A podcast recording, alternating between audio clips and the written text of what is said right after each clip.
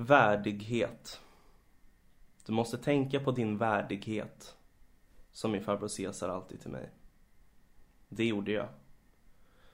De slog mig i third grade, de slog mig i high school, de slog mig på gatan och på basketbollplanen. Men jag reste mig alltid och gick därifrån med värdighet eftersom jag visste att jag förr eller senare skulle få min upprättelse. Jag blödde ofta näsblod. Det var besvärligt för det förstörde alltid mina vita skjortor som mamma strukit så noggrant. Jag tycker om att vara ren och prydlig. En morgon ville min farbror, han var apotekare på 124th Street, att jag skulle gå med hjärtmedicin till Mr San Pedro på Invalidhotellet. Invalidhotellet låg i Bombers kvarter. Jag skulle aldrig frivilligt röra mig över zongränsen till Bombers. Men eftersom det var min farbror som bad mig. Min farbror betydde allt för mig sedan min far dött. Just den här dagen hade han dessutom gett mig en present. En vit linnekostym. En sån som alla riktiga killar med stil hade. Jag kunde helt enkelt inte säga nej. Jag spanade neråt West Avenue. Ingenting. Jag tände en cigarett, sneglen mot Zanzibar och Gate 6. Ingenting. Jag blåste ur röken genom näsborrarna som jag lärt. Skakade stickan mot några kraftiga rörelser och kastade nonchalant stickan. Jag körde ner vänsterhanden i fickan och började gå längs med West. Husen såg dystra ut. En del hade påspikade plywoodskivor istället för fönster. I vissa öppningar satt kärringar i papiljotter eller gubbar i nätundertröja. En kväljande lukt av halvruttna matrester seglade iväg från soptunnorna och attackerade mina näsborrar. Men två, tre kvarter längre ner skymtade jag några krogskyltar och en frisörstång. Det gäller att känna rytmen i kroppen. The Cadillac Walk. Det var fel att gå så att fotens häl följdes av en fjädrande mjuk rörelse som avslutades med att tårna pressades mot marken. Det visste jag. Därför gick jag rätt. Mina svarta, spetsiga, putsade skor smällde i gatan med ett rytmiskt klickety-clackety, klickety-clack.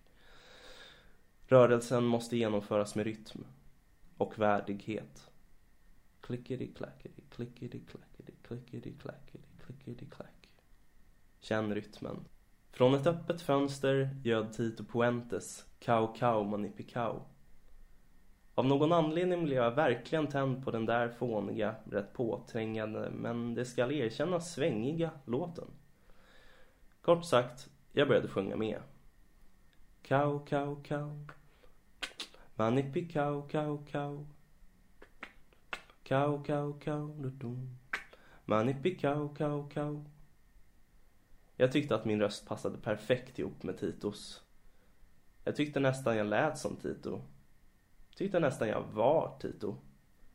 Att jag hade hans kraft, hans pondus. Men såklart dök de upp just då. Bombers. Jag slog av på takten, men inte i ögonfallande. Drog långsamt, värdigt upp handen ur fickan. Nöp tag i ciggen, tog ett sista bloss, kastade den framför mig och dödade Fimpen med högerskon. De hade spärrat vägen för mig.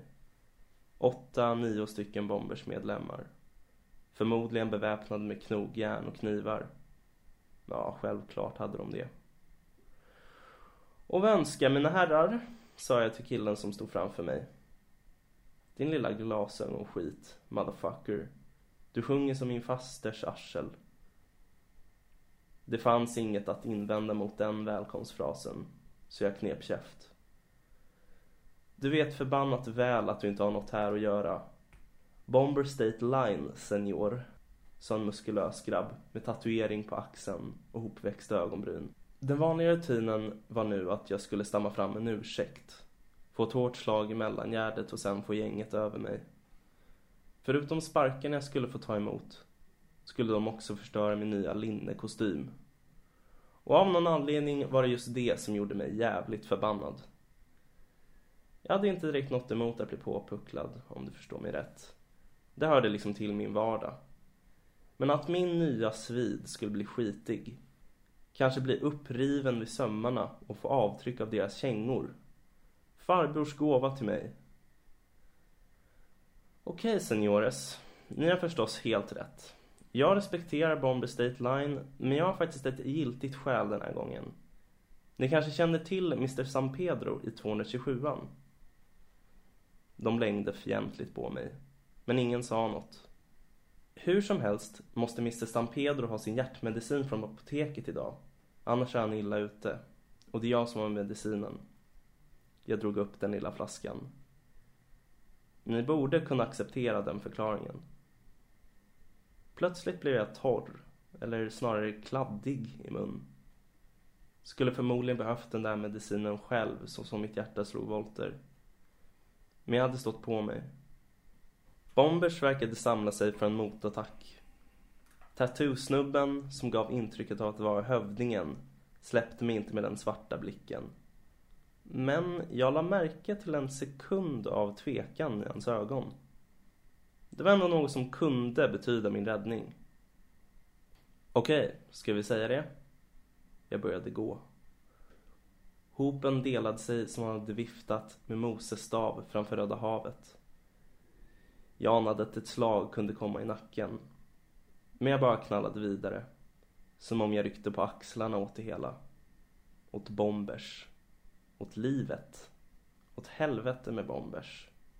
Jag gav dem helt enkelt ett fuck you och välkomnade döden med en likgiltig gäspning. Det var det som imponerade på bombers. Men då jag hade kommit tre, fyra meter ifrån dem hörde jag en gällvissling. Jaha, det var alltså slutet. Det skulle inte bli några fler chanser. Jag kände hur min tidigare störskhet rinna ur mig. Som om det varit blodförlust efter ett stiletthugg i magen. Snart skulle jag falla ihop och bli sparkad, sparkad, sparkad. Då, precis då, kom min farbrors ord till undsättning. Värdighet. Glöm aldrig din värdighet, Paolo. Rösten och min farbrors speciella betoning av aldrig blev allt starkare inom mig. Ordet snurrade runt i hjärnan på mig och tog sig sen in i hjärtat. Och hjärtat slutade slå dubbelslag och jag blev sval och stark och stor. Även om de skulle slå ihjäl mig skulle jag hålla på min värdighet. Alltså vände jag mig om igen. Lugnt, kontrollerat, kanske till och med en smula arrogant sa jag. Senores? Tystnad. Ey, compañero! Tattoo-snubben tog två steg fram till mig och klappade mig på axeln. Ta en cigarett. Han höll fram ett paket Marlboro med en framstickande pinne. Och han menade det, ta mig fan. Jag tog emot bomberhövdingens erbjudande och satte ciggen i mungipan. En annan kille, förmodligen hans löjtnant, trollade fram en tändare. Vad heter du? Quintero. Förnamn? Paolo. Grabbar. Hövdingen vände sig mot de andra. Killen heter Paolo Quintero. Han är okej. Okay. Hövdingen slog plötsligt på ett leende så guldtanden glimmade i solen och sträckte fram handen. Pico. Jag skakade tass med bombers en efter en. Grabbar, fortsatte Pico. Jag skiter i att Paolo har glasögon.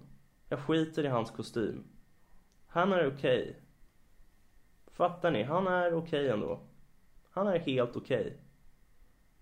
Killarna nickade och mumlade instämmande. Si, han är cool. Paolo? Hövdingen gjorde en dramatisk paus och såg mig nu rakt i ögonen.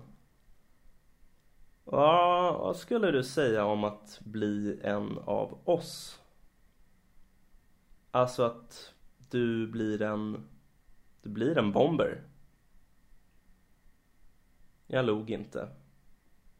Jag tog ett bloss på min Marlboro. Och visste att en sak var viktigare än alla andra saker i min värld. Att aldrig förlora sin värdighet.